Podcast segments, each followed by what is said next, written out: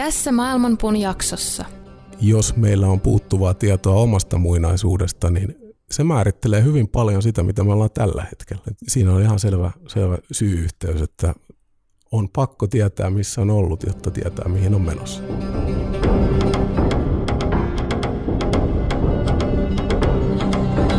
Maailmanpuun juuret ovat ylhäällä ja lehvestö alhaalla. Sen oksat levittäytyvät kaikkialle luonnonvoimien ravitessa niitä. Aistikohteet ovat sen versoja ja sen juuret levittäytyvät sitoen sielut niiden tekojen mukaisesti. Sen todellinen muoto ei ole näkyvissä tässä maailmassa, ei sen loppupää eikä alkupääkään.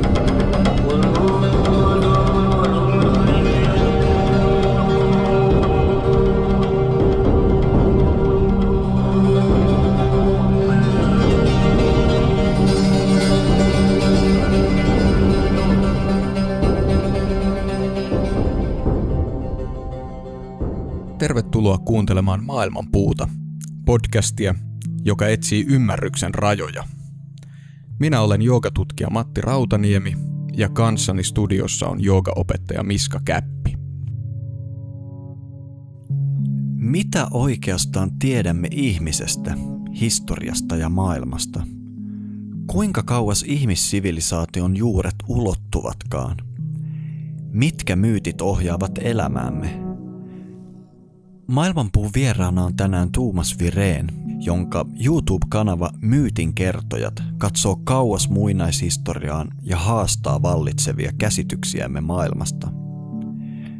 Keskustelemme muinaisten sivilisaatioiden saavutuksista, auringon merkityksestä planeetallemme sekä siitä, miksi tietyt tiedonalat torjutaan valtavirran keskustelusta. Tervetuloa mukaan ihmettelemään, millaisissa tarinoissa oikeastaan elämme. Tämäkin maailmanpuun jakso on nauhoitettu B-Bite-pastillien voimalla. Jos haluat yhdellä ostoksella parantaa perheesi ravinteiden saantia, vatsasi bakteerikantaa sekä tukea mehiläisten hoitoa, suuntaa osoitteeseen bbite.fi. Saat tilauksestasi 10 prosenttia pois hinnasta käyttämällä koodia maailmanpuu. Kesä kääntyy kohti syksyä ja maailmanpuun studiokin hiljalleen heräilee kesäkoomasta. Tänään meillä on tarkoitus matkustaa niin muinaishistoriaan kuin avaruuteenkin ja tätä matkaa meidän kanssa on tekemässä Tuomas Vireen.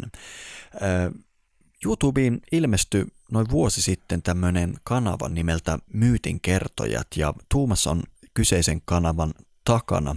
Tässä vuoden aikana kanava on jo saanut jonkin verran huomiota ja tänään me päästään varmasti kuulemaan, mitä kaikkea sieltä löytyy, mutta heti alkuun tervetuloa Maailmanpuuhun Tuumas. Kiitos oikein paljon ja kiitos kutsusta ja siitä, että annatte mulle hienon uuden kokemuksen ja mahdollisuuden päästä ehkä useammien kuulijoiden korviin. Tänään me varmasti mennään syvälle muinaisuuteen ja sen pidemmittä puhetta olisi kiva mennä heti asiaan ja kysyä sulta, että mitä sä oikein tarkoitat muinaisella sivilisaatiolla? Mistä sä aina toisinaan puhut siellä sun YouTube-kanavalla? No joo, se on suuri konsepti.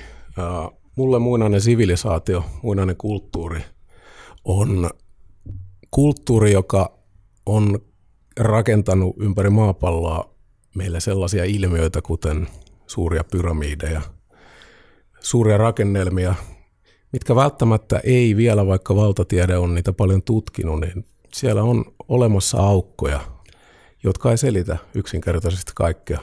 Niin järkevillä keinoin, että ne pystyttäisiin määrittelemään hieman uudempia sivilisaation aikaansaannokseksi.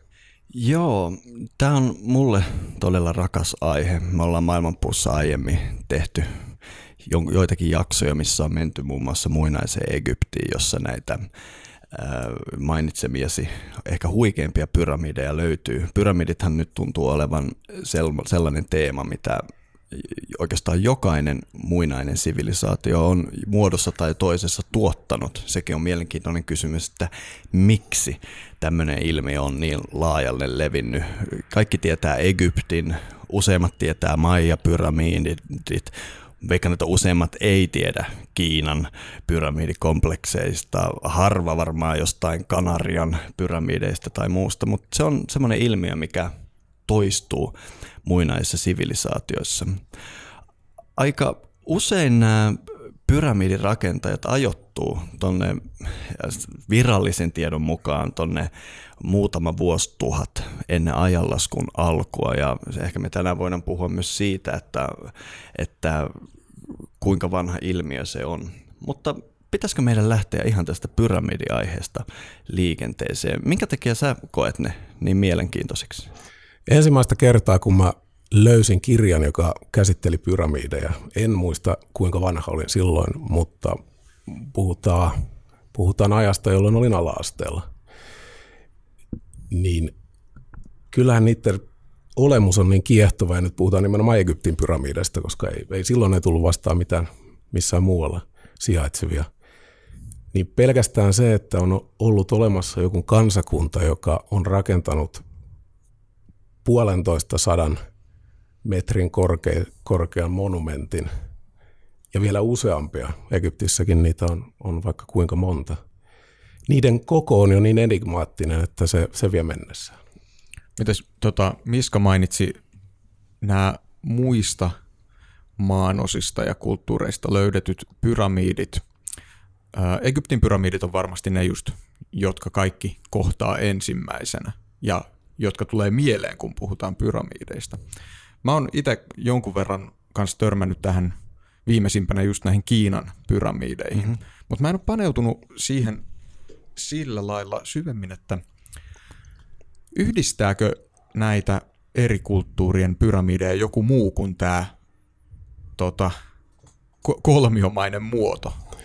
Siis siellä taustallahan on äärimmäisen vanha myytti, missä puhutaan monessa monessa kulttuurissa ympäri maailman on olemassa seitsemän viisasta, seitsemän tietäjää, seitsemän jättiläistä, seitsemän kuningasta, mm-hmm. jotka saapuvat suuren tulvan jälkeen auttamaan ihmiskuntaa, eri sivilisaatioita. Ja he tuovat mukanaan teknistä tietoa, astronomiaa, matematiikkaa, mm-hmm. maanviljelystä sun muuta.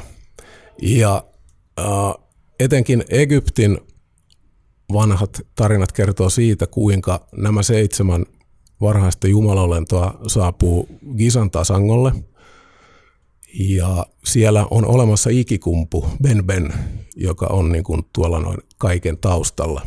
Ja luultavasti, mikäli näitä tulkitaan oikein, niin se Ben Ben on käytännössä inspiraatio sitten tälle pyramidimuodolle. Mm-hmm. Ja nämä muut myytit, legendat, maailmanlaajuisesti eivät ainakaan omasta mielestä en ole löytänyt niin kuin suoraan viitettä Benbeniin, mutta ne, ne perustuu ihan tähän samaan teemaan, eli ne alku, alku seitsemän jumalolentoa auttaa, kehittää sekä sitten rakennuttaa nimenomaan nämä mm-hmm. pyramidit. Ja se toistuu ihan, ihan jokaisessa, mm. jokaisessa kulttuurissa. Ja jos mennään Etelä-Amerikan tai Amerikan puolelle, Väli-Amerikkaa, niin siellä Aztekit ja heitä edeltäneet seitsemän jättiläistä rakensivat pyramidit siitä syystä, että he varautuivat seuraavaan suureen kataklysmiin tulvaan. Mm-hmm. Että on perimää heidän taruista. Pakko kommentoida tuota sun Ben Ben vuoren ja Gisan suuren pyramidin yhdistämistä. Nimittäin noin vuosikymmen sitten mä jututin erästä tantramestaria Intiassa. Ja hän puhui mulle tästä intialaista metafysiikasta ja vedoista ja siitä, miten tavallaan Intiassa on tämä äh, alkuvuori, jota kutsutaan meruksi. Ja hän sanoi, että intialaisille Himalaja on aina ollut tämä merun symboli, usein Kailas siellä Himalajalla. Ja mä juuri olin silloin mennyt Intiaa Egyptistä ja kovasti puhuin hänen kanssaan myös Egyptistä ja hän sanoi, että mun nähdäkseni tätä Mount Merua Egyptissä symboloi itse asiassa suuri pyramidi, että heillä intialaisilla oli tavallaan jo vuoristo valmiina jo, Joo. symboliksi tätä mm. alkuvuorta symboloimaan, mutta hänen mielestään tämä suuri pyramidi oli nimenomaan tämän alkuvuoren symboli, mikä tietysti egyptiläisessä Heliopoliksen myytissä on tämä Benben vuori jos tätä jatkaa, tätä mielenkiintoista yhteyttä, tämä esimerkiksi nämä Kailashiin liittyvä matematiikka, mitä löytyy muun muassa, tulee vaikka mieleen toi Ajantan luolastojen Kailastemppeli, jota monet on matemaattisesti tutkinut, niin musta näyttää myös, että nämä matemaattiset yhteydet täsmää yllättävän hyvin näihin, näiden Intian alkuvuoriesitysten ja Gisan suuren pyramidin esitysten kanssa. Ja itse asiassa, jos ihan huvikseen ottaa esille, mulla sattuu nyt olemaan tämmöinen paita, missä on toi Sri Yantra, äh, intialainen matemaattinen esitys. Ja jos siitä ottaa tämän isoimman kolmion, niin itse asiassa tuo yksi kulma siinä on se sama, onko se nyt 51,6 astetta, mikä kisan suuressa mm-hmm. pyramidissa. Eli ihan tämä Tantrisen perinteen logoki on piilottanut itseensä sen suuren pyramidin. E- eli näiden pyramidien, eri puolilta maailmaa löytyvien pyramidien välillä on ainakin tällainen mytologinen ja esoteerinen yhteys. Niin, tai ehkä mytologinen ja matemaattinen mm. yhteys. On, on se, matematiikka on perimmäisen mielenkiintoista, koska tietysti on olemassa sattumia, mutta sitten kun sattumia on tarpeeksi paljon, niin sitten päästään johonkin ihan muuhun. Mutta tämä, tämä ajatus, että useammassa myytissä on niin nämä seitsemän viisasta, jotka tavallaan luo sen sivilisaation uudestaan. Tämä oli mulle uusi juttu. Mä en tota, okay. ole tähän törmännyt. Esimerkiksi Intiassa se on Saptarishi, eli seitsemän mm-hmm. rishi. Joo. Kyllä, joo. Ja se löytyy Kiinasta. Joo. Uh, Kiinassa on muistaakseni kaksikin vastaavanlaista. On aikaisempi ja sitten myöhempi, myöhempi myytti näistä. Löytyy, niin kuin sanoin, Väli-Amerikasta, mm-hmm. Etelä-Amerikasta, Japanista ja, ja Kreikassa sitten ollaan vähän uudemmalla ajalla, niin siellä on myöskin, myöskin saman tyyppi. Mm-hmm. Mun oma tutkimus on vienyt myös tässä siihen suuntaan, että Suomesta löytyy tämä myös. Ja Suomessa se on piilotettu sotkan munaan. Se on Oho. ne kuusi. Kultaista munaa ja seitsemäs rautainen. Ja, Kyllä, ja tämä on itse asiassa egyptiläisessä Benben myytissä on alkukaauksen meri, johon nousee Benben vuori. Suomalaisessa myytissä on alkukaauksen meri, jonne nousee Väinämöisen polvi, mm. mihin sitten nämä seitsemän munaa menee. Joo, Eli kyllä. mun mielestä tämä siis löytyy myös suomalaista Toi on hyvä, hyvä vertaus, pakko myöntää. Tota, onko sitten näissä pyramidien ö, rakennustekniikoissa tai maantieteellisissä sijainneissa jotain samankaltaisuuksia? Osaatteko te sanoa tästä? Joo, jos lähdetään ihan, siis tähän voi olla rakennustekninen lopputulos se, että matematiikka toistuu mm. niissä kaikissa. Mm. Mutta jos me verrataan esimerkiksi Kisan tasangolla Kufun tai Keopsin suurta pyramidia ja vaikka Teotihuakanissa olevaa suurinta pyramidia, niiden pinta-ala tai pohja on täysin sama.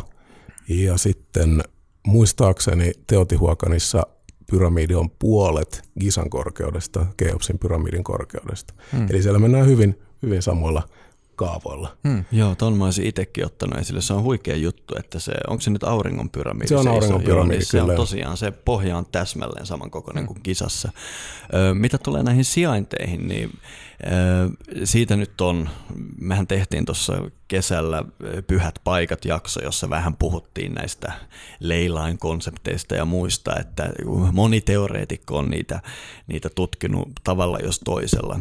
Ja mä nyt en halua siitä käsitellä sen tarkemmin, mutta yksi tämmöinen sijaintijuttu, mikä on vaan aivan pakko ottaa esille, on se, että jos me otetaan suurin maamassa – koko tällä planeetalla. Mitä se on? Se on Eurooppa, Aasia ja Afrikka. Nämä kaikki on fyysisesti kiinni toisissaan.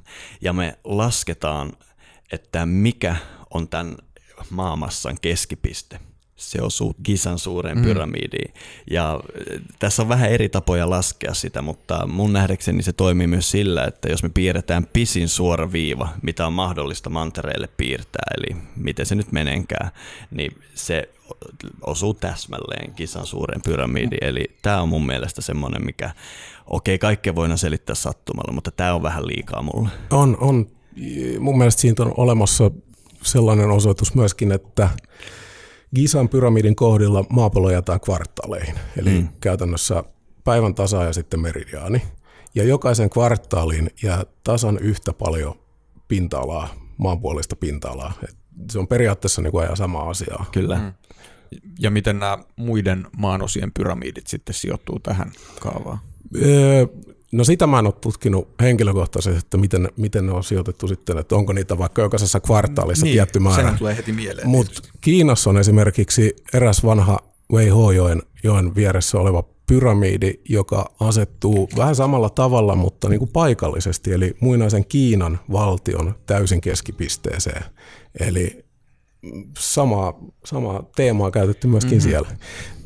Tosin edelleenkin voidaan jokseenkin pitää sattumana, koska Kiinassa on monta pyramidia. Mm. Että, mutta vaikea mennä sanoa, nämä on todella mielenkiintoisia nämä niin sanotut sattumat, jotka toistuu. Miten sitten tällainen teema, mihin mä oon törmännyt, että ainakin Etelä-Amerikassa ja mahdollisesti Egyptissä jonkun pyramidin kohdalla on havaittu, että siellä pyramidin alla on tällaisia elohopea altaita. Hmm. Onko tämä yleisempi juttu ja mi- mistä ihmeestä tässä on kyse? Uh, en, en ole tavannut muuta kuin muistaakseni se on Meksikossa Teotihuacanissa, hmm. uh, niin siellä löytyy elohopea ja äärimmäisen mielenkiintoinen asia. Mutta en, en osaa kyllä sanoa, että mitä siinä on mihin sitä on käytetty. Joo, toi elohopea puoli, se mun mielestä on nyt, ja tämä on ihan hiljattain viimeisten vuosien aikana varmistunut, että se on siellä Meksikossa, hmm. siellä pyramidin alla on valtavat määrät tätä elohopeaa. Tosta mä en tiedä muita esimerkkejä, mutta sen mä tiedän, että missä tahansa pyramideja on, niin yleensä siinä on poikkeuksellinen tämmöinen niin kuin pohjavesiesiintymä, eli niin kuin sen pyramidin alla on lähes poikkeuksetta isoja määriä vettä. Syitä voi, voi jokainen arvuutella. Musta tuntuu, että tuolla vaihtoehtoteoriapiireissä sitä tärkeimpänä syynä pidetään sitä, että jostain syystä nämä muinaiset sivilisaatiot on pitänyt tosi tärkeänä, että sen pyramidin alla on äh, negatiivisia ioneita. Hmm. Mutta tämmöisen mä haluaisin heittää tähän. Valitettavasti mä en muista lähdettä, mutta joskus mä luin muinaisten suomalaisten pyhistä paikoista tai suomen sukuisten kansoja ja oli tämä Permin kuuluisa äh, mikä se Jomallin temppeli, eli siellä oli Permissä oli tämä koko Pohjois-Euroopassa kuuluisa, mikä mainitaan monessa itse asiassa Viikenkin saagassakin. Siellä oli tämmöinen valtava kultainen patsas, jotakin kutsuttiin nimellä Jomala, mm. eli Jumalan patsas mm. heidän. Ja jostain mä luin tämmöisen artikkelin, jossa mainittiin joku muinaislähde, jossa sanottiin, että sinne se oli niin kuin kummun päällä se patsas, että siihen kumpuun oli tapana heittää elohopea, jos sitä no. vaan olisi. Että okay. tämmöinen jännä yhteys. Mielenkiintoinen juttu, mutta just tosiaan tuollainen niin kuin siis muistaakseni siitä oli jotain piirroksia siitä, mitä siellä Meksikon pyramidin alla oli, niin siis se oli sellainen niin kuin oikein, se näytti niin kuin tehdyltä altaalta, missä oli sellaisia kanavia ja muuta. Et se ei niin kuin ole ihan sellainen tavanomainen asia Joo. löytää yhtään mistään. Joo. Kyllä. Sitä on, siis Teotihuakania on kokonaisuudessaan kompleksia pitkän aikaa spekuloitu, että, että mikä, mikä virka sillä on, koska ei tiedetä edes kuka sen on rakentanut. Mm-hmm. Eli Aztekithän löysi, löysi tämän, tämän oh. kompleksin. Mm-hmm. Sitä ennen luultavasti siellä on asunut toltekit, uh, mutta hekin ovat asuttaneet vasta sen jälkeen, kun itse se kulttuuri, joka, siellä, joka sen on rakentanut, on häipynyt. Mm. Ja, ja uh, on hyvin todennäköistä, onko se nyt kuolleiden katu vai miksi sitä poikkikatua, pitkää katua siellä kutsutaan, minkä varrella kaikki pyramidit on, ää, niin luultavasti tämä on ollut eräänlainen vesiallas. Se on täytetty vede, vedellä sitä, että mistä syystä, niin vaikea mennä mm. sanomaan, että onko siinä ollut, onko sillä pyritty sitten esimerkiksi ennustamaan jollain tavalla, sehän on hyvin seismistä aluetta tuo noin mm. Väli-Amerikka, että en tiedä, onko vanhalla kansalla ollut tietämystä, että, että jollain värinällä tai vastaavalla pystytään luonnonkatastrofeja ennustamaan. Mun mielestä ei ole yhtään hullumpi tämä yksi teoria, koska tiedetään ainakin Maija-observatorioista se, että kun Maija tarkkaili tähtiä, he lähes poikkeuksetta tarkkaili niitä heijastuksen kautta vedestä. Mm. Eli Maija-observatorioissa on yleensä aina semmoinen tosi tosi matala allas, mikä oli täytetty vedellä mm. ja ihmisille nyt on yleensä helpompi katsoa, jos sun pitää kaksi tuntia tarkkailla tähtiä, niin sun on helpompi katsoa varpaisisku taivaalle mm. koko ajan. Eli se on tämmöinen ergonominen juttu myös. Ja mun mielestä on aina väärin yksinkertaistaa pyramideja, että ne olisi vaan tämmöisiä niin kuin tähtien tarkkailuun liittyviä juttuja, mutta ehdottomasti jokaisessa pyramidikompleksissa se on yksi osa siitä, mitä se kompleksi tekee. Mm. Että tavallaan se asettaa taivaan tähdet peilikuvaksi maahan ja niin edelleen. Ja tätä kautta mun mielestä ei ole yhtään hullumpi teoria, että jos se koko teotiuakaan, niin pääkatu on täytetty vedellä ja sä istut oikeana päivänä vuotta oikealla jakkaralla siellä oikeassa kohtaa ja katsot sitä vettä, niin ne tähdet todennäköisesti asettuu mm. sen kompleksin mukaisesti. Tämä on mun mielestä ihan varten otettava Joo, teoria, mutta varmaan paljon muutakin siihen voi liittyä. Tuossa voi olla monia selityksiä, minkä takia noita tähtiä olisi tarkkailtu heijastuksen kautta. Mm. Ergonomia on tietysti yksi, mutta hetihän siitä tulee mieleen monenlaisia tällaisia tota, alkemistisia mottoja, no, kuten ylhäällä niin alhaalla. Kyllä. Ja, ja kaikki implikaatiot, mitä siihen sisältyy. Mm-hmm. Sitten yksi, mitä mulle tulee mieleen on, että kun sä katsot veden heijastusta, niin se, sehän myös niin kuin, ää, asiat näyttää erilaiselta, koska se, vaikka se olisi tyyni vesi, se vähän mm. liikkuu. Ja, ja si, sillä voi olla niin kuin, no, nyt lähtee ihan tällaiselta assosiaatiopohjalta, eli tämä ei nyt perustu mihinkään tietoon tästä mm. asiasta, mutta että niin kuin vaikka näiden tähtikuvioiden tunnistamisessa tämmöinen heijastava epävakaa pinta voi olla tuottaa Ki- mielenkiintoisia elämyksiä. Kieltämättä, kieltämättä. Niin ja eihän tuo heijastuksen kautta sitä on tehty muissakin kulttuureissa. Esimerkiksi juuri Kiinassa nämä ää, seitsemän alkuperäistä jumalolentoa. Huang Di oli ensimmäinen, mm. joka heistä keksi teleskoopin, joka mm-hmm. heijasti 12 peilin kautta.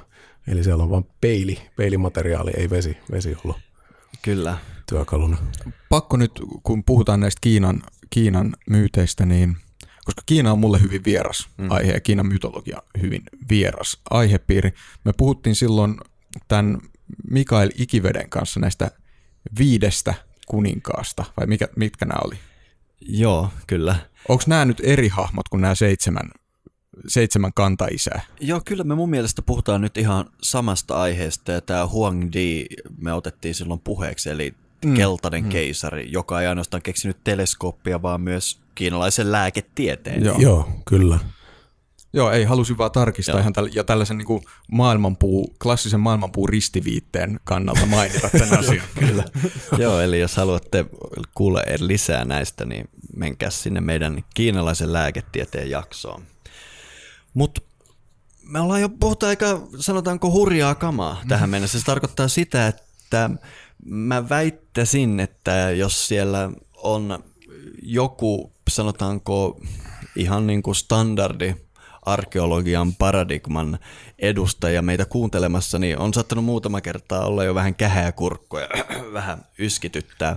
Nimittäin me ollaan muun muassa vedetty suoria yhtäläisyyksiä siihen, että meksikolaisella kulttuurilla ja Egypt, muinaisella egyptiläisellä kulttuurilla voisi olla jotain tekemistä toistensa kanssa, koska me jostain syystä kumpikin päätti ottaa koko sivilisaation suurimmaksi rakennusprojektiksi pyramidin muotoisen rakennuksen, jonka pohja on täsmälleen saman kokoinen.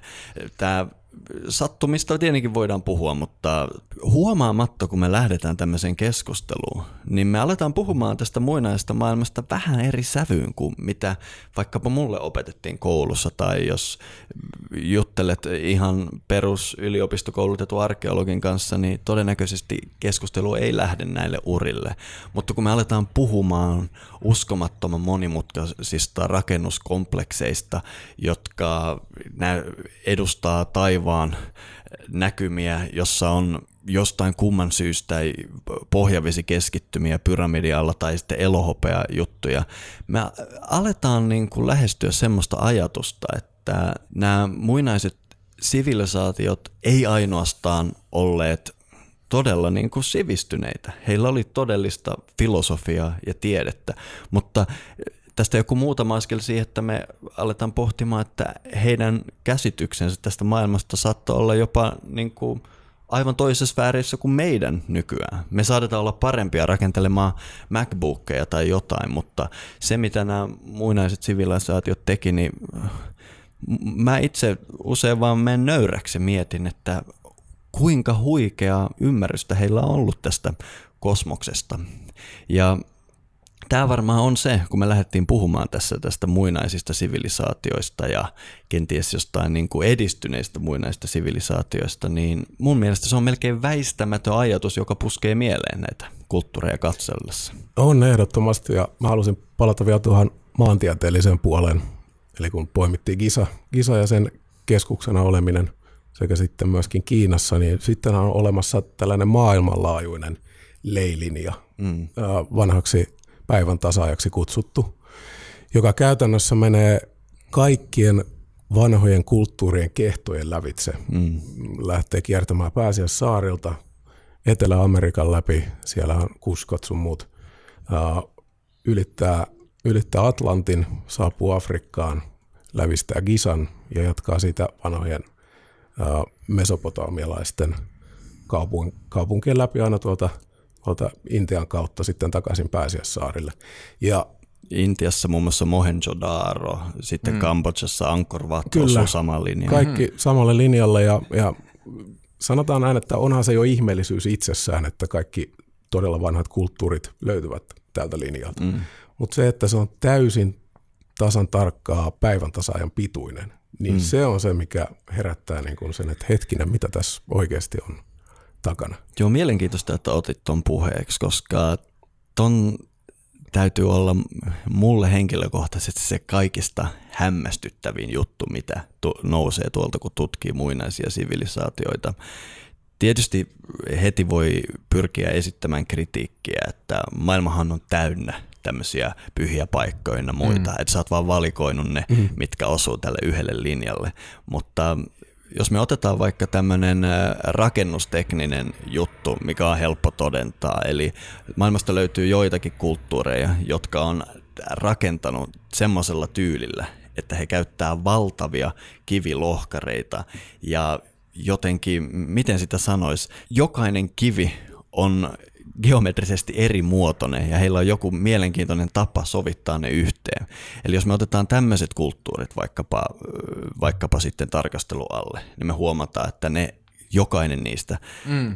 osuu tälle samalle linjalle. Ja kuitenkin mun mielestä tämmöiset paikat kuin Kusko, Saksajaman, Giza, Angkor Wat, Mohenjo-Daro, Pääsiäissaari, nämä on kuitenkin ne maailman kuuluisimmat Joo, ja ne kyllä. maailman mielenkiintoisimmat. Ja ne on myös semmoisia, mitä pidetään tavallaan kulttuurin kehtona. Eli ne on ollut niille kulttuureille, mitä me näiltä asu- alueilta tunnetaan, myös semmoinen niin kuin alkukoti. Ja se on tosi mielenkiintoista, että se tekee tosiaan täsmälleen päivänsä tasaajan pituisen suoran viivan tuohon maapallon ympäri. Ja no Tämän takia varmaan moni sitten vaihtoehtotutkija onkin ottanut semmoisen näkökannan, että se olisi jonkunlainen alkuperäinen päivän tasa, tai edellinen päivän tasa ja jotain on tapahtunut ja päivän tasajan paikka on muuttunut. Mä itse en tiedä, onko toi paras teoria tälle, mutta sitä mun mielestä ei voi kyseenalaistaa, että toi tietty meridiaani maapallon ympäri on varmaankin se kiinnostavin. Joo, mä oon itse asiassa kuullut tuosta se, mikä siinä oli mulle se mielenkiintoisin puoli, oli just tämä kiviliitos homma, mm. mikä näitä paikkoja yhdisti. Mm. Kyllä. Koska se on selkeästi sellainen silmiinpistävä juttu. Toinen, mikä tuli mieleen, öö, oli puhetta näistä pyramideista ja vedestä mm. liittyen niihin. Nythän vähän aikaa sitten taidettiin julkaista sellainen tutkimus, että missä todettiin, että näiden pääsiäissäärten, pääsiäissäärten, pääsiäissaarten patsaiden niin kuin sijainti liittyy siihen, että ne johdattaa veden luo. Mm-hmm. Kyllä juomaveden, oliko joo, se niin vielä? Joo, no se, se, että se olisi vaan tällainen, että tehdään tällaiset niin kuin kivikolossit osoittamaan, missä on vettä, niin se vaikuttaa hieman yksinkertaistuvalta selitykseltä mun mielestä, mutta että siinäkin on niin kuin selkeä yhteys tällaisten isojen kivimuodostelmien ja veden välillä. On, on. Mä oon vähän kahta kantaa itse ton mm. teorian kanssa. Siis se kuulostaa hyvin loogiselta, mutta jos mietitään, minkälainen työ olisi ollut niin. tehdä kivipatsaita, jotka onko ne 10 metriä korkeita ja liikutella mm. niitä. Okei, onhan se selvä paikanpitäjä. Tässä on. Niin. Tähän löydät varmasti, mutta aikamoiset resurssit on sitten vaatinut. Joo, siis tämä on just se, että siis totta kai voi olla sillä, että tota, joku on unohtanut joskus, missä se puhdas vesi on, ja että nyt saatana, nyt tehdään sellainen merkit, että muuta muistetaan. Vielä tuhan, tuhansien vuosien päästä tiedetään missä. Mutta siis tota, niin mun mielestä se on vähän niin kuin reduktionistista sanoa, että se on vaan tämän Joo. takia. Joo, siis mä luulen, että toi on hyvä johtolanka, että vedellä on jotain tekemistä näiden muinaisten kompleksien tai rakennelmien kanssa, mutta onko se se, että mistä löytää juotavaa, mm. niin mä suhtaudun myös tuohon vähän skeptisesti, mutta ei mulla antaa hirveän hyvää vaihtoehtoistakaan mm. teoriaa. Mm. Tuossahan on, jos lavennetaan hieman tuolla Egyptissä, mä en muista oliko iso-britannialainen a, a, hetkinen insinööri taisi olla, mm. joka on oman hypoteesin esittänyt, että Egyptin pyramidit olisi käytännössä vanhoja vesipumppuja. Ja periaatteessa se voisikin toimia. Eli siellä on mm. käytävät, minkä avulla sitten vesi liikkuu. Siellä on tiettyjä lukkoja, liukulukkoja olemassa käytävissä ja, ja Grand Galleryssä, Kufun pyramidissa, mm. jonka kautta ne olisivat sitten auttaneet maanviljelyksessä ja veden säilyttämisessä. Ihan mielenkiintoinen teoria. En tiedä, toimiiko ne käytännössä ja, niin, joo. mutta se ainakin liittyy siihen, että vesi on lähellä niitä. Joo, mäkin tutustuin tähän. Tämä on sen, mikä Matt, Matt on sen tyypin nimi. Eikö se ole tämä Ancient Architects kanava? Joo, hänen kanavalla. Joo, Joo on niin siellä, ja mä katsoin sen hänen monta videotaan tästä, tästä niin kuin pumpputeoriasta. Ja mun on pakko sanoa, että se on äärimmäisen vakuuttava, mm. mutta mun on vaikea uskoa, että se olisi se, niin kuin se ainoa tarkoitus, mm. minkä takia pyramidit on. Ja mun mielestä hänkin e-, esitti, että kenties koska me tiedetään, että tuossa noin 3000 ennen ajanlaskua alkua, ennen todella vehreä Pohjois-Sahara muuttui yhtäkkiä tosi kuivaksi. Ja ehkä ne on sitten siinä kohtaa mm. niin kuin muokattu tekemään tätä tarkoitusta. En tiedä, mm. mutta sanotaan, kun on tutustunut noin viiteen miljoonaan teorian Gisan pyramideista, niin toi on mm. vakuuttavimpia mm. niistä. Joo, ja puhuit aiemmin, että mikäli on äh, enemmän oppineita tässä kuuntelemassa, niin ovat varmaan sävähtäneet monelle asialle. Ja tota, tieteessähän on mun mielestä sellainen pieni ongelma, että siellä haetaan lähestulkoon aina se absolu- absoluuttinen totuus. Ja mä puhun niin sanotusta osatotuuksista itse. Hmm. Eli sen suuren konseptin ympärillä voi olla vaikka mitä. Ei pyramidit ole vain yhden ainoan asian takia rakennettu, hmm. vaan niillä on varmasti ollut useampia käyttötarkoituksia. Miksi ei vesipumppu voisi olla yksi näistä? Hmm toi on mun mielestä ihan järkevä lähestymistapa. Ja tämä on niin kuin, mä itse on sillä lailla, pidän itseäni tieteellisesti suuntautuneena näissä asioissa ja ehkä sanoisin, että tieteessä ei välttämättä etsitä absoluuttisia totuuksia, vaan jätetään niin kuin, varotaan menemästä johtopäätöksiin välillä jopa liikaa. Hmm. Mutta tota, tota, tota, toi, että usein just jos katsotaan vaikka äh, muinaisten kulttuurien tai uskonnollisten perinteiden tai jonkun tällaisen asioiden tutkimusta, niin se usein pyritään niin kuin palauttamaan just yhteen asiaan. Ja se on mun mielestä vähän se raja. He, tota, heikko lähestymistapa, koska just jos mietitään, että sulla on sellainen valtava kivikompleksi, niin miksi se olisi vain yksi asia? Kyllä. Aivan, aivan. Ja mitä tulee, niin kuin tieteellinen tutkimus on ihan äärettömän tärkeää ja jostain Kisan pyramidistakin se on antanut meille uskomattomat määrät tietoa, mutta kun tieteellinen tutkimus yleensä perustuu kuitenkin siihen, että sulla on rahoitusta mm. tehdä mm. tutkimusta, niin mun mielestä ei ole yhtään niin kuin hölmö idea, mikä on viime aikoina esitetty, koska jos vaikka haet rahoitusta projektiin Kisassa, niin et sä tuu sitä saamaan, jos ei se ole sen tutun paradigman sisällä. Mikä on ihan järkevää, miksi tuhlata mm. varoja hölmöön höyrypää tutkimukseen. Mm. Mutta joku esitti, että jos me ohjattaisiin joka ikisessä niin kuin, tieteellisessä projektissa 5 prosenttia rahoituksesta mm. näille höyrypäille, että ihan sama kuinka crazy teoria sulla on, tutki vain sitä. Se tarkoittaa, että 95 prosenttia menisi paradigman sisään. Mun mielestä tämmöinen voisi olla aika tervettä. Tuossa on hyvin paljon järkeä. Tokihan sitten tällainen muinaishistorian tutkimus nykyaikana, kun tota, bisnesmaailma yhä enemmän puuttuu tai vaikuttaa tähän, että mitä tutkitaan, mm. niin tällainen muinaiset sivilisaatiot on aika vaikea valjastaa tällaiseen niin kuin markkinatalouden käyttöön. Oh. Kieltämättä, kieltämättä. Hei, mutta ennen kuin mennään sen syvemmälle näihin hurjiin aiheisiin, meillä oli tarkoitus esittää sulle tämmöinen pikku alkukysymys ennen kuin kysellään vähän miehestä tarkemmin ja näin sitä vaan 35 minuuttia hurahti. Eli meidän kuulijat varmaan haluaa kuulla susta Tuomas vähän enemmän, että, että haluatko kertoa vähän, miten sä oot itse päätynyt näiden aiheiden pariin ja kerrotko vielä vähän siitä sun myytinkertojat kanavasta? Joo, mä uskon, että mä huomasin ensimmäisen kerran ala-asteikäisenä, kun mulle, mulle laskeutui raamattu käsiin, taisi olla lasten raamattu. Kuinka se kertoi kiehtovia tarinoita menneestä ajasta. Se ei välttämättä ollut mulle uskonnollisena kirjana mitenkään niin merkittävä kuin juuri nimenomaan se, että siellä oli sellaista, mitä oli mielenkiintoista lukea ja mitä ei muu, muualta löytynyt.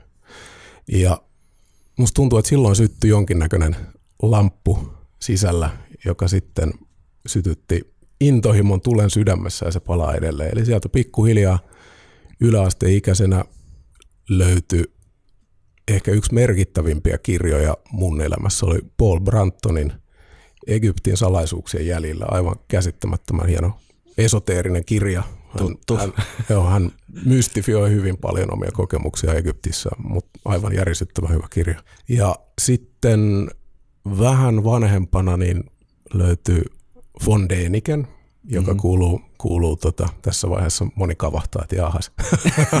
Mutta siis von Däniken siinä vaiheessa, kun etsi vastauksia, niin täytti paljon sellaisia aukkoja, mitä ei muualta löytynyt. Mm-hmm.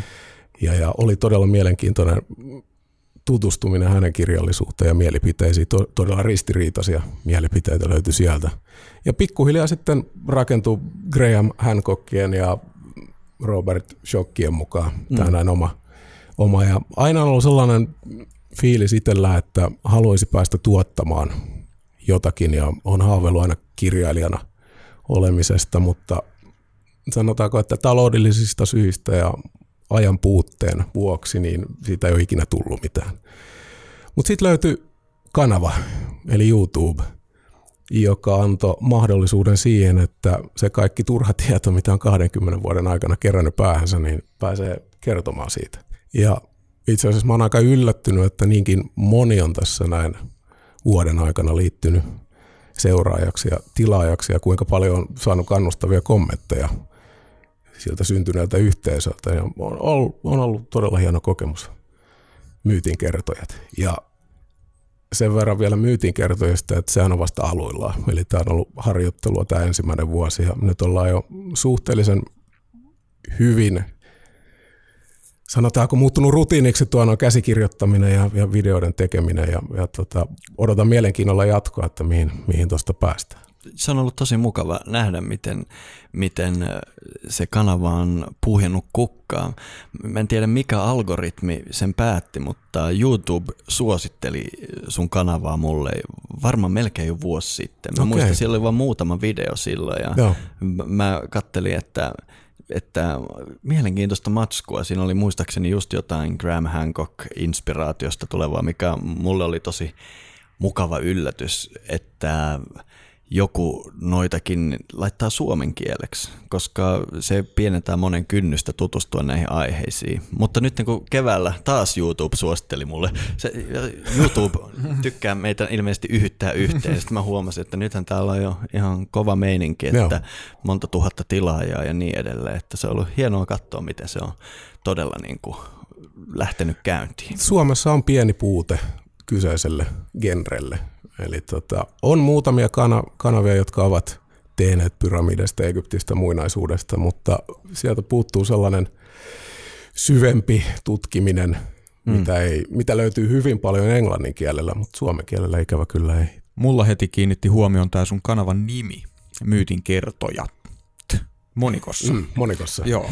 Ja tota, mä kiinnostaisi, että missä mielessä sä käytät tätä sanaa myytti tässä nimessä? Joo, eli myytin kertojat on ehkä hieman harhaanjohtava ihan oikeasti, jos mietitään niin kuin kanavaa ja sitä kontenttia, mitä mm. siellä on.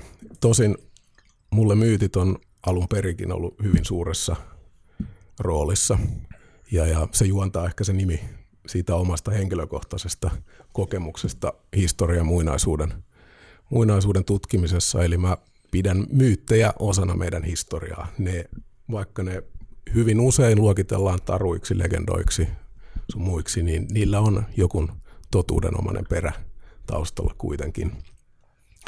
Ja myytin kertojat tuntuu jotenkin sellaiselta, mikä istui mulle, koska mä halusin olla se jossain määrin tarujen kertoja, joka, mm-hmm. joka käytännössä vähän niin kuin kunnioittaa sen, sellaista vanhasuullista perimä tiedon siirtämistä. Et siinä, on se, siinä on se idea tonne noin. Ja myytin kertojat monikossa tarkoittaa sitä, että mulla on tulevaisuuden visio kanavan suhteen. Mä haluan sitä jossain vaiheessa, kun oma taitotaso on tarpeeksi korkealla, niin otan teistäkin vähän esimerkkiä ja, ja siitä on luultavasti tulos hieman podcast-tyylinen tapahtuma, missä toivottavasti on sitten muita, muita mukana myös minun mm. lisäksi sitä rakentamassa.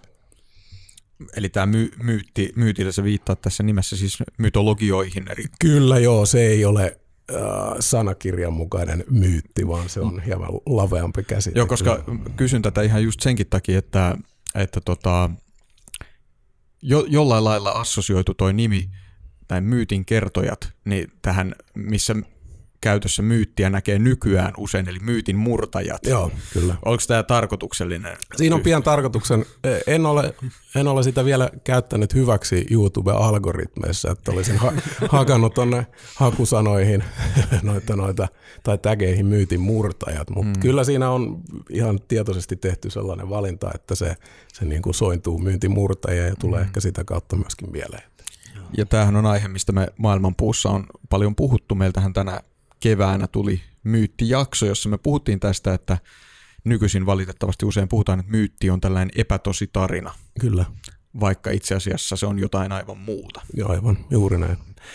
Tuossa kun sä kerroit vähän sun vaikutteista vuosien varrella, sä mainitsit semmoiset sankarit kuin Graham Hancock ja Robert Schock. Ja mullakin oli elämässä vaihe, kun nämä kyseiset henkilöt oli erityisen niin kuin mielenkiintoisia. Tietysti samaan se ehkä voidaan laskea semmoisia vaihtoehtoegyptologia kuin vaikkapa John Anthony West tai Robert Baval ja niin edelleen. Ja toi on ihan oma ainutlaatuinen niin kuin tutkija poppoonsa. Ja jos kertoo vähän taustaa, niin 90-luvulla – nämä äsken mainitut henkilöt. Siinä 90-luvun alussa oli semmoinen kulta-aika, kun alkoi syntymään tämmöisiä, mitä monet kutsuu tämmöisiksi niin kuin pseudotieteellisiksi egyptiteorioiksi. Nämä, siellä kuuluisia teoksia vaikka Graham Hancockin Fingerprints of the Gods sitten John Anthony Westillä on tämmöinen, mikä se on, Serpent in the Sky ja niin edelleen. Nämä on semmoisia tiettyjen piirien klassikoita. Ja silloin 90-luvun alussa nämä oli ihan maailman myydyimpiä teoksia ja, ja todellakin nostatti isoja aaltoja ja nostatti myös aivan käsittämättömän suurta kritiikkiä. Ja, ja nämä tavallaan haukuttiin pseudotieteelliseksi humpuukiksi, mutta nyt kun me puhutaan parikymmentä, melkein 30 vuotta myöhemmin, niin monet näistä 90-luvun alussa heidän teoksistaan löytyvistä teorioista nykyään on ihan valtavirran tiedettä. Eli jos jotain näille tyypeille voi sanoa, niin ainakin heidän teoriansa jokseenkin on todella hyvin kestänyt ajan hammasta. Mm. Paremminkin ajan hammas on tehnyt niistä vakuuttavampia. Sama hengenveto voin sanoa, että näiden tutkijoiden kanssa olen, olen kuitenkin valtaosasta asioita hyvin eri mieltä ja, mm. ja en halua profiloitua fanipojaksi, koska mun mielestä heillä on myös suuria puutteita. Mutta ennenkään mulle ei ole ollut ongelma tutkia ihmisten töitä, mistä mä en ole ihan kaikesta samaa mieltä. Mä ajattelin, nyt kun vähän pohjustin, kenestä on kyse, nimittäin mulla oli tosi ilosta huomata, että kerrankin semmoiselle ihmiselle, joka haluaa tietoa näistä aiheista suomen kielellä, niin on joku paikka, eli myytin kertojat on erittäin hyvä semmoinen, niin kuin, jos haluat lyhyen oppimäärän näistä aiheista. Olisi kiva puhua näistä vähän lisää. Voisitko sä kertoa sun omista tutkimuksista, että mitä sä pidät näiden herrojen Annissa mielenkiintoisimpana? Öö, no joo, ensin voisin aloittaa sillä, että mä pidin John Anthony Westia tärkeimpänä, koska hän oli uran uurtaja tuossa mm. noin ja sai hyvin paljon kritiikkiä osakseen ja muuttui luultavasti tämän kritiikin takia niin hyvin, hyvin sarkastiseksi ihmiseksi mm-hmm. ennen kuin sitten menehtyi tuossa noin muutama vuosi sitten, kyllä. muistaakseni kyllä. Taisi olla viime talvena. Ei, joo, kyllä. Joo. Ja tota, hänhän on oikeasti se, joka sai synnytettyä tämän siitä seuranneen pseudotutkinnan Joo. niin sanotusti. Että hän esitteli Robert Jokille Egyptin ja Sphinxin mm. ja Shock otti tästä sitten itselleen käytännössä elämäntyökseen sitten tuon noin. Hän on tuonut esille hyvin paljon ja asioita. Joo, asia vihkiytymättömille ehkä olisi syytä vielä mainita, että tämä Robert Jock on siis Bostonin yliopiston geologian professori ja muun muassa tehnyt paljon työtä Sphinxin iän uudelleen ajottamisessa vesierosion perusteella. Niin, itse asiassa tulit juuri siihen pointtiin, mikä mun mielestä on se tärkein omasta mielestäni tässä Joo. näin. Eli meillä on luultavasti ajoituksessa on suuri ongelma. Mm.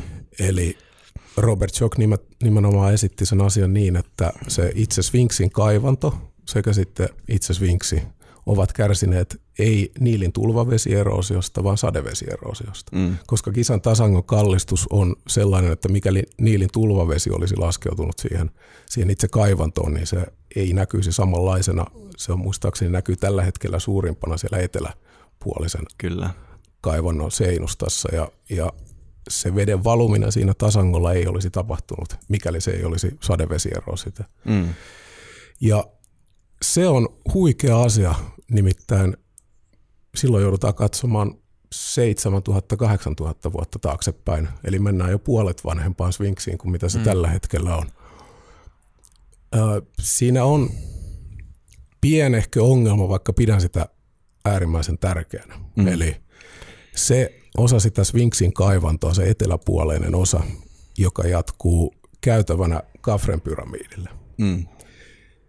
Se on vinoon kaivettu, eli se ei ole käytännössä 90-asteinen, kun muuten se kaivanto on, mm. mikä tarkoittaa luultavasti sitä, että itse äh, Kafren pyramidille menevä käytävä olisi ollut olemassa jo Sphinxia kaivettaessa. Mm-hmm.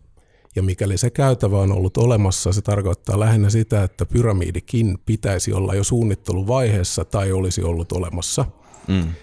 Eli nyt meillä on sellainen dilemma, että joko pyramidit ja sfinksi. Odotetaanko tämä näin?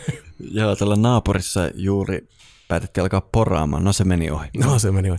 Eli dilemma on se, että joko sfinksi ja pyramidi ovat huomattavasti molemmat varhaisempaa alkuperää kuin mitä tällä hetkellä tiedostamme. Tai sitten ne ovat myöhempiä, eli valtatieteen mukaisia.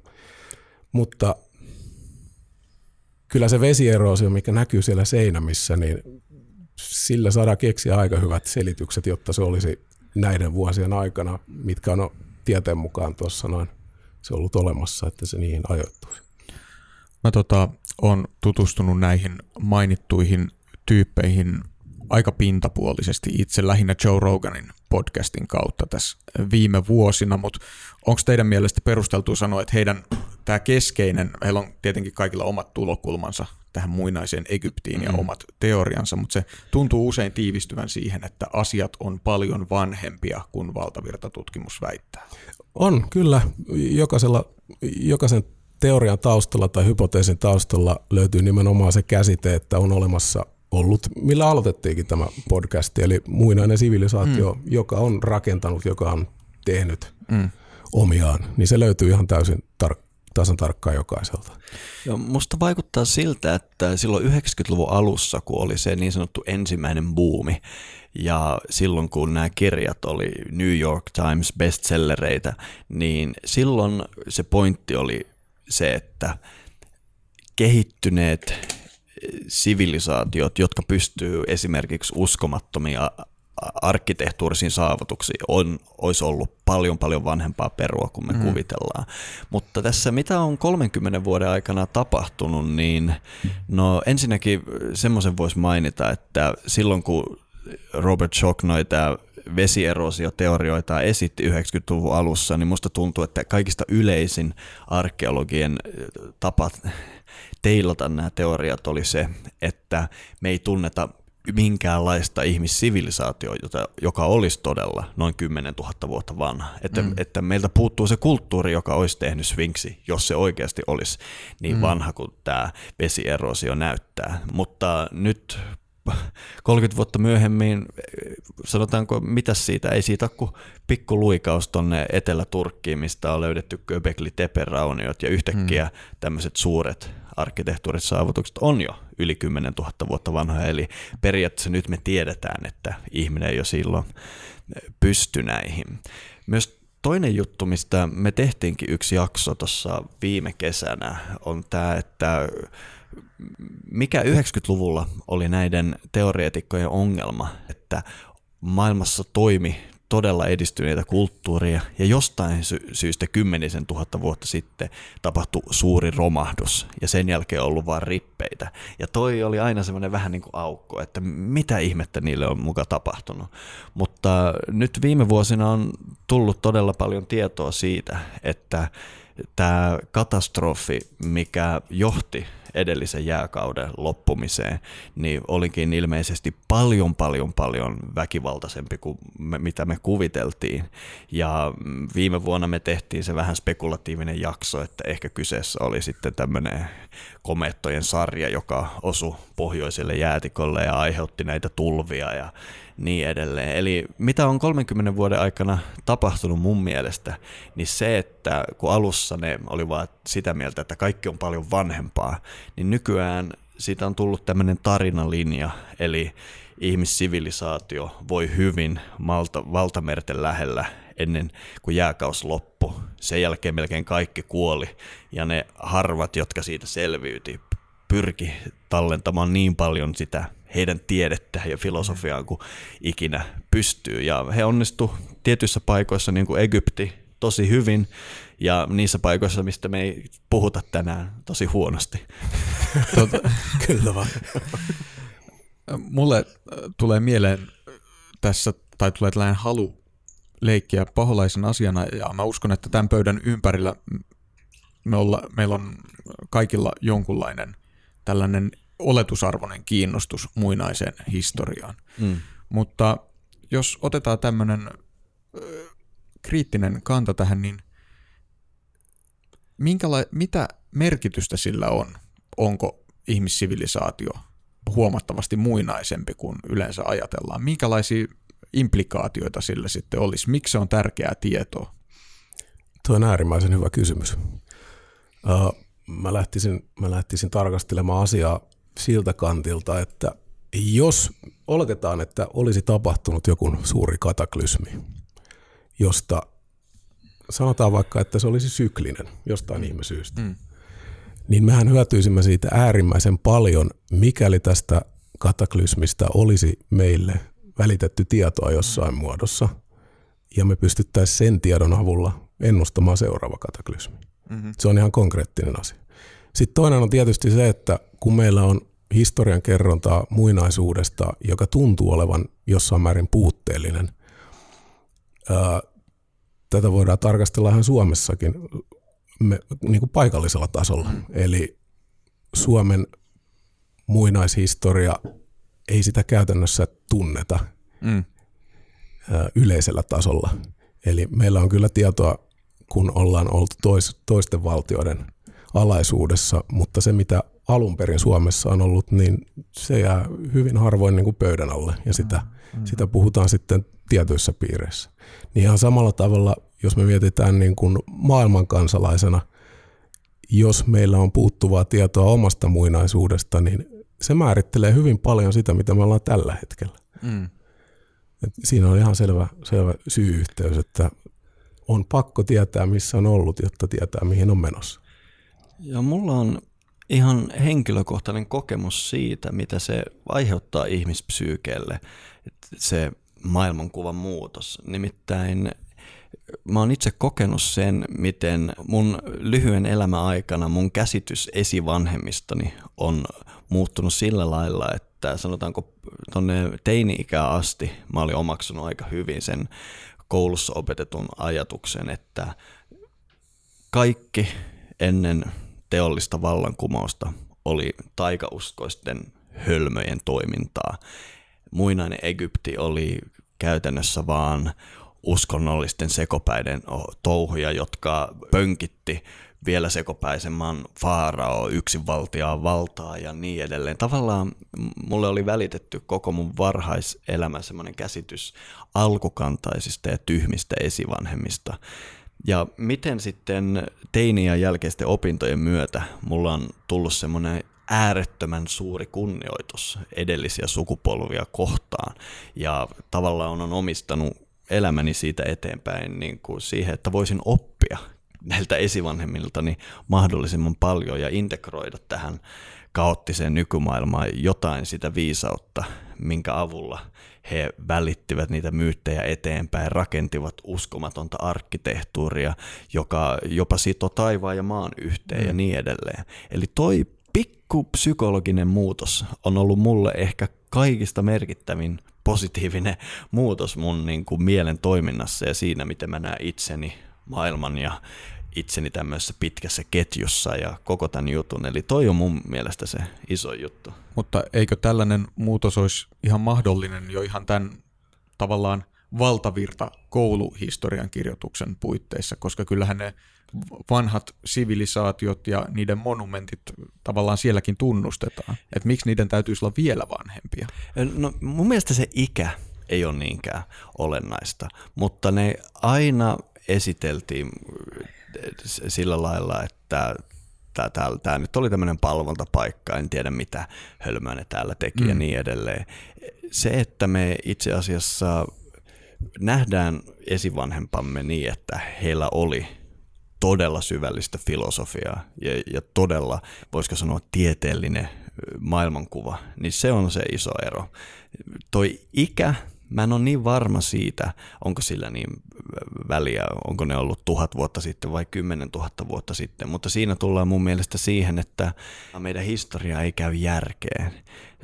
Miten me katsotaan vaikka muinaista Egyptiä, niin se, kun marssit Kairon arkeologisen museon läpi, niin huomaat, että sitä monimuotoisempaa, sitä upeampaa, mitä vanhempia jutut on. Mm. Voisi vois kuvitella, että ne egyptiläiset olisi koko ajan hionut vaikkapa patsastaidetta ja se olisi niin kuin lopussa ollut parhaimmillaan, mutta se menee just päinvastoin. Mm. Mitä pidemmälle Egyptin historiassa mennään, niin sitä alkukantaisemmaksi se menee, kunnes sitten roomalais-kreikkalaisella aikakaudella se on ihan niin kuin merkityksetöntä töhertelyä mun mielestä. ei, ne patsat ei enää kiehdo mua. Sitten mm. kun meet vanhan kuningaskunnan vaikka kafre patsaa eteen, niin mä en ole nähnyt mitään niin huikeaa koskaan elämässäni patsastaiteessa. Eli meillä kuitenkin on näitä myyttejä, vaikkapa Noasta, joka keräs botskinsa tulva alta. Meillä on Atlantiksen taru, edistyneestä sivilisaatiosta, joka myös tuhoutui tulva alla ja niin edelleen. Kyllä mun mielestä ihmissuku näkee itsensä eri tavalla, jos tämä niin sanottu sivistynyt historiamme on paljon vanhempaa. Mun mielestä kosketit hyvä asia tuossa noin. Eli puhuit filosofiasta ja siitä, mitä on ollut. Jos me mietimme myyttejä ja taruja, satuja, kuinka vanhoja ja merkityksellisiä ne ovat edelleen. Mm. Mä vastikään luin tutkimuksen, missä Grimmin veljesten kokoamat sadut. Äh, vanhimmat niistä on 6000 vuotta vanhoja. Mm-hmm. Jos miettii sitä, että kuinka vakuuttavan tarinan sä keksit, yritetään keksiä tässä nyt joku tarina, jota kerrotaan edelleen 6000 vuoden Joo. jälkeen, niin onhan se perustavanlaatuinen asia. Eli niissä on opetuksia, ne on niin monitahoisia. Mm. Äh, niin kyllä mulla ainakin on mielenkiintoa tutkia, että kuka ne on meille välittänyt, kuka ne on meille kirjoittanut. Joo. Et siinä, on, siinä on ainakin oma mielenkiinnon kohde. Ei välttämättä niinkään se ikä, vaan että kuka. Mm. Mm. Joo, mun mielestä nämä on ehdottomasti todella tärkeitä asioita ja me taidettiin sivuta meidän tämän vuoden myyttijaksossakin sitä myyttien alkuperää Kyllä. vähän. Että mun mielestä siis sellainen tota, selitys, my, myyttien sitä, että mistä eri kansojen mytologiat on tullut, niin siitähän ei oikeasti ole sellaista hirveän hyvää yksilitteistä teoriaa. Ja hu- huonoimmillaan se on se, että joku on vain, jotkut tota, tietäjät tai papit on istunut alas ja kirjoittanut tällaisia hirvittävän pitkiä, monimutkaisia, rönsyileviä tarinoita. Öö, miksi? Kukaan ei tiedä. Öö, että tota, siis myyttien alkuperä on hirveän kiinnostava kysymys. Kuinka paljon niissä on jotain tällaista öö, vertauskuvallisuutta, kuinka paljon jonkunlaista historiallisuutta. Tämä on kaikki hirvittävän kiinnostavaa, totta kai se kytkeytyy sitten näihin voimakkaasti, näihin teemoihin, mistä me puhutaan. Niinpä, niinpä.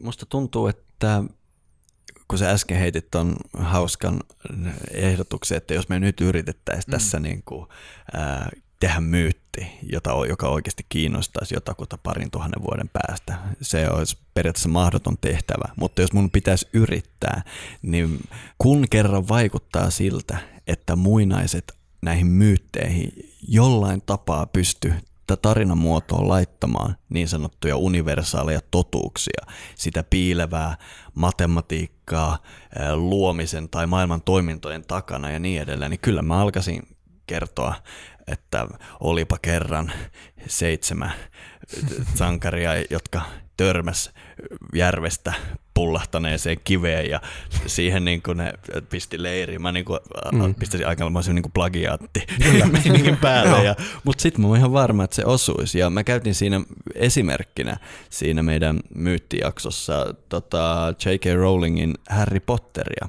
Nimittäin nyt kun on toistakymmentä vuotta tutkinut myyttejä ja tavallaan pystyy näkemään niiden kulttuurikohtaisten detailien takana sen kaikille yhteisen pinnan alla olevan filosofian, mikä siellä menee, niin esimerkiksi tässä Harry Potter-saagassa, mä en tiedä, onko se vaan vahinko, että hän on vaan vahingossa saanut ne myyttiset palaset kohdalleen, vai onko hän oikeasti niin kuin jonkunlainen tutkija, onko hänet vihitty johonkin perinteeseen tai muuta. Mutta musta vaikuttaa, että nykyäänkin, jos sä saat ne mytologiset palaset oikein, niin yhtäkkiä siitä vaan tulee maailman luetuin kirja.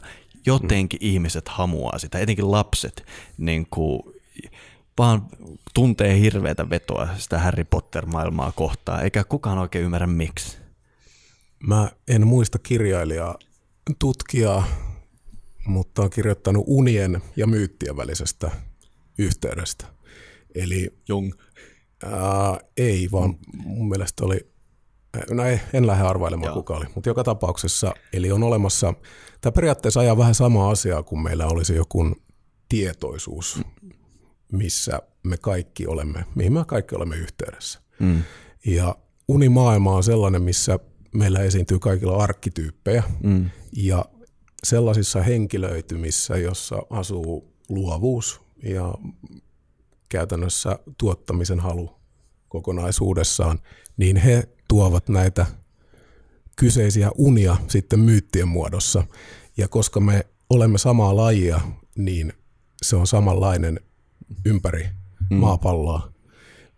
Saattaa olla ihan, ihan ok hypoteesi, mistä myytit tulevat, mutta siitä puuttuu edelleenkin se, että niissä on niin äärimmäiset opetukset ja oikeasti historiallisia tapahtumia takana, että se käytännössä ei välttämättä sovi tuohon unihypoteesi. Mun mielestä toi unihypoteesi on hirveän hyvä lähtökohta ja toi tavallaan niin kuin jungilaisen perinteen ajattelutapa siitä, että miksi kaikissa kulttuureissa unissa toistuu mm. samanlaisia niin kuin tarinamuotoja ja symboleita ynnä muuta, niin okei me voidaan kutsua, että on tiettyjä arkkityyppejä, mitkä siellä esiintyy.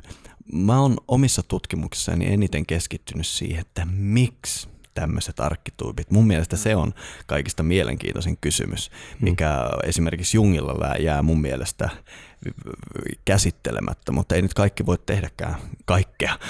Ja se on melko varteenotettava tapa lähestyä maailmaa, tavallaan niin kuin tietoisuuskeskeisesti, mistä me ollaan puhuttu tässä podcastissa kyllästymiseen asti.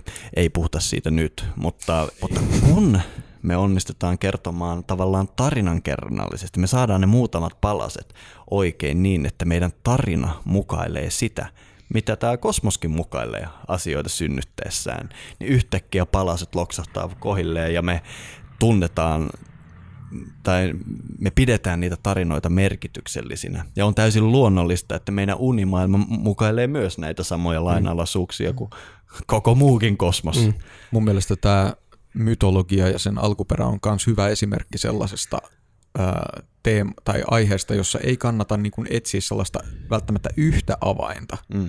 Eli ilman muuta ää, ihmisen mieli, tiedostamaton mieli, tietoisuus. Mä itse pidän tästä Jungin arkkityyppiteoriasta hyvin paljon, että on sellaisia tavallaan niin kuin, jossain tiedostamattoman sopukoissa vaikuttavia kaavoja tai symboleita, jotka mm. merkitsee tiettyä asiaa. Tämä on mun mielestä hyvin hyödyllinen tapa ajatella asiaa. Sitten toisaalta tämä Miskan esiin nostama maailmankuvan tai metafysiikan taso. Mm se on hyvin mahdollinen, mä mm. sanoisin. Ja sitten mukaan ehkä kannattaa ottaa myös ympäristön vaikutus. Ehdottomasti. Yksän, yksän hyvin yleinen tapa selittää myyttejä on ollut se, että ne on vaan tällaista, että ihmiset havainnoi luontoa ja mm. esittää sen symbolisesti. Mm. Tämä on sen takia ärsyttävä aihe, että siinä on mun mielestä tota, niin kuin vinha perä. Se on tärkeä elementti, mutta jos se palautetaan vain siihen, mm. niin äkkiä mennäänkin syvemmälle metsään kuin minne Aivan. olisi muuten päästy. Eli tässä, niin tämä on mun mielestä hyvä esimerkki siitä, että me tarvitaan monia elementtejä, että me voidaan Kyllä. tarkastella tätä aihetta. On ja myyteissä vanhoissa tarinoissa täytyy hyvin pitkälti huomioida se, että kuinka paljon on muuttunut aikojen saatossa. Esimerkiksi vanha Mesopotamia on hyvä esimerkki siitä, sumerilainen kulttuuri, missä on äärimmäisen rikas mytologia tai myyttikerronta. Ja, ja siellä vielä sumerin kielen aikana. Otetaan esimerkiksi vaikka sellainen hirviö kuin Ansu. En tiedä onko tuttu, mutta Joo. hän oli kuitenkin leijonapäinen kotka, joka oli saanut pääjumalalta Enlililtä tehtäväkseen asua vuoressa ja hän päätti kohtaloista. Eli hän kirjoitti, kirjoitti ihmisten kohtaloita. Se oli hänen päätyönsä. Ja aina tonne 1500 ennen ajanlaskun alkua sumerin kielen aikana, niin Ansu oli hyvä tyyppi. Ei hän ollut, vaikka hänet hirviöksi, hirviöksi määritelläänkin, niin hän oli oikeasti hyvä tyyppi. Hän muun muassa auttoi erässä myytissä Gilgameshin isää Lugalbandaa, joka oli upseeri, upseeri Urukin armeijassa ja he tekivät ristiretkiä tai sota, sotaretkiä tuonne Iranin puolelle muistaakseni. Ja Lugal Banda sairastui yhden retken aikana ja tapasi sitten Ansun, tai löysi Ansun pesän kalliolta, jossa hän sitten hoivasi Ansun vaimoa sekä sitten poikasia. Ja tästä hyvästä niin Ansu palkitsi hänet ja lähetti hänet sitten armeijan mukaan, parasi hänet ja lähetti armeijan mukaan mm. sitten sotatoimiin. Ja Ansu oli silloin ihan hyvä tyyppi vielä. Joo. Mutta sitten tulee akkadin kieli mukaan, eli silloin aloitetaan, aloitetaan kirjoittamaan myyttejä uudestaan. Eli Sumerissa oli, Mesopotamiassa oli hyvin tärkeää mm. se, että jokaisella kaupungilla, ensinnäkin jokainen kaupunki hallitsi valtakuntaa aina tietyn ajan, ja jokaisella kaupungilla oli oma kuningas sekä oma jumalhahmo, mm. joka oli siellä takana.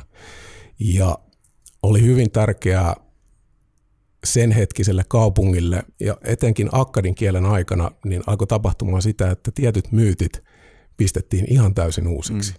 Ja Ansusta tulikin yhtäkkiä paha hirviö. Hän pyrki muun muassa varastamaan ää, niin sanottua, se oli Tablet of Destinies, eli kohtalon taulu, tai, tai se oli suuri suuri taulu, minkä avulla pääjumala hallitsi koko maailmankaikkeutta. Mm. Ja Ansu toimi sitten Enlilin temppelissä. Hänet kutsuttiin sinne, mutta hän rupesikin ahneeksi ja varasti tämän taulun ja muutti takaisin sitten omalle kalliolle ja hallitsi sieltä sitten, kunnes sitten jumalat kokoontuivat. Ja loppujen lopuksi niin Ansu kukistettiin, mutta nimenomaan tässä näkyy se poliittinen agenda mm. myyteissä, että kuinka ne historian aikana muuttuu. Joo, kyllä.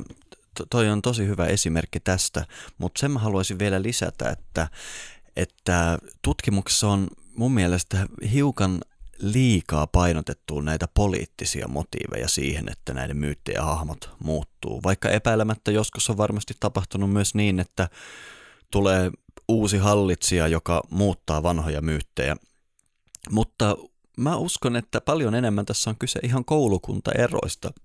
Ja esimerkiksi tämä Ansu ihmisten kohtaloita määrittävänä ää, myyttihahmona on mun mielestä lähellä jotain, mitä joogassa kutsuttaisiin karmisiksi voimiksi. Ja me ollaan usein puhuttukin, että monet koulukunnat suhtautuu näihin rajallisen olemassaolon voimiin hyvin eri tavalla. Joillekin kyseessä on silloin demonia, joillekin kyseessä on autuas voima.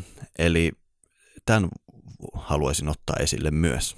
Palatakseni tähän kysymykseen, josta tämä mytologiakeskustelu ehkä vähän lähti liikkeelle, niin ehkä voisi tiivistelmänä sanoa, että tämä muinaishistorian ja muinaisten sivilisaatioiden merkitys siis liittyy siihen, että, että tota, me varmasti tämän pöydän ympärillä ajatellaan, että muinaisilla ihmisillä, meidän esivanhemmilla ja myös muilla muinaisilla ihmisillä on jotain opetettavaa meille. Mm. Eli että he on se, ne jäljet, mitä he on jättänyt, jollain lailla merkityksellisiä, eikä vain jotain kivikasoja ja, tai niin kuin typeriä satuja tai Kyllä. uskomuksia. Ö, mutta se on ihan totta, että valtavirran näkemys on se, että nämä muinaiset monumentit vaikka voi olla hienon näköisiä, mutta niistä ei voi oppia mitään. Mm. Mistä tämä sitten johtuu? toi, on, toi, on, toi on tyhjentävä kysymys. No mä yritän antaa yhden vastauksen. Osaksi se varmasti johtuu siitä, miten teollinen vallankumous ja valistuksen jälkeinen tavallaan se tieteen synty, millaisen niin kuin itsevarmuusboostin se antoi länsimaalaiselle kulttuurille. Kun me yhtäkkiä pystyttiinkin niin kuin rakentamaan koneita, me pystyttiin tekemään rautateitä, höyrylaivoja, kaikkea. Se hurmos, se 1800-luvun alussa länsimainen kulttuuri oli niin kuin kokainipäissään oleva bisnesmies, jolla on loputon itsevarmuus, sehän on parempi kuin muut.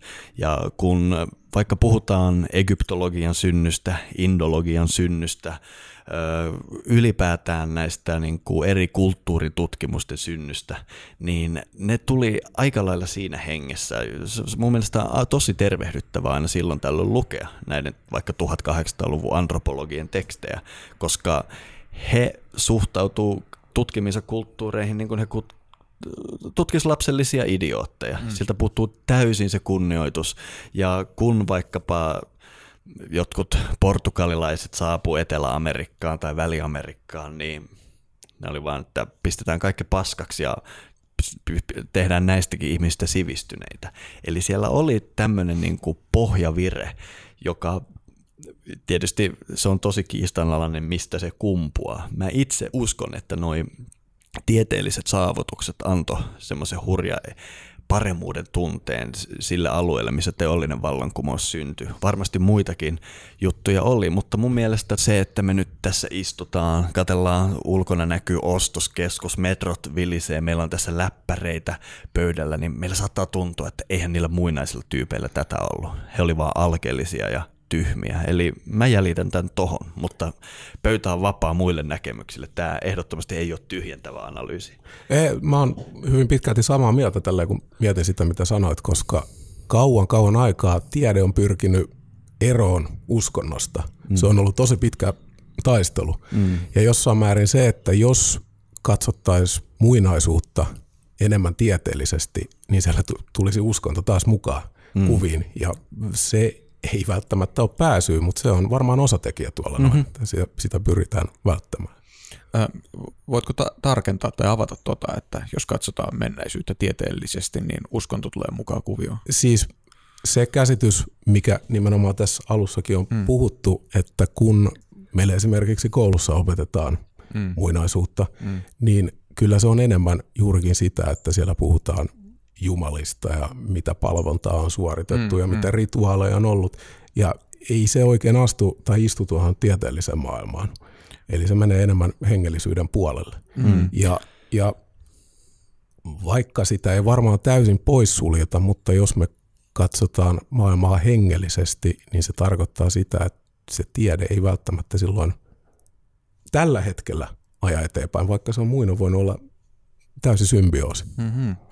No mä mietin nimittäin tuohon, mitä Miska sanoi liittyen äh, sitä, että, että jos kuitenkin niin kun ajatellaan näin, että on ollut muinaisia kehittyneitä sivilisaatioita, äh, niin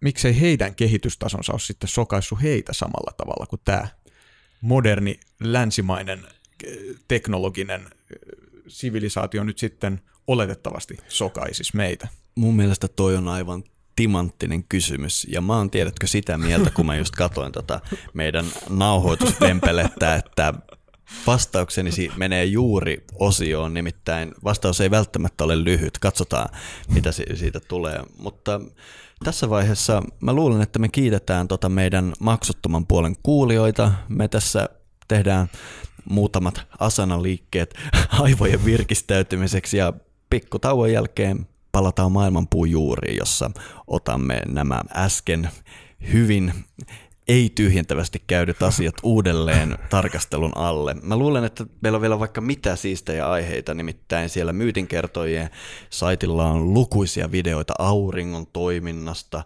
Siellä on muutenkin tämmöistä kosmoksen tutkimusta, mitä kaikkea sieltä löytyykään, jos me katsotaan taivaalle ja juurissa palaamme näihin. Tehdään sitten näin. Kiitos teille, jotka olette olleet mukana tähän asti.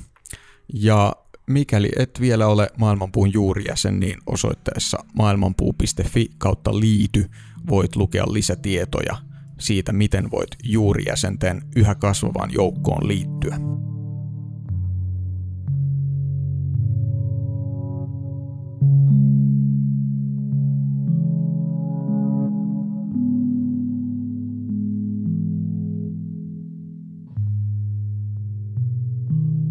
Tervetuloa Maailmanpuun juuriin ja suuri kiitos siitä, että olet mukana tukemassa Maailmanpuu-podcastin toimintaa ja toivottavasti nautit tästä meidän juuriosiosta, jossa me jatketaan Tuumas Virenin kanssa erittäin mielenkiintoisista aiheista. Me on tänään puhuttu pyramideista ja muinaisista sivilisaatioista ja myyteistä – eli maailmanpuulle hyvin tyypillisistä aiheista. Ja tuossa maksuttoman puolen lopulla me päästiin sellaiseen aiheeseen, että mikä oikeastaan erottaa tämän meidän nykyisen teknologisesti erittäin edistyneen sivilisaation näistä muinaisista sivilisaatioista, joiden, joiden on nyt tässä podcastissa esitetty olleen mahdollisesti myös erittäin kehittyneitä. Eli miksi tämä meidän sivilisaatio olisi jollain lailla hairahtunut tässä omassa kehityksessään, joutunut jonkunlaisen hybriksen sokaisemaksi.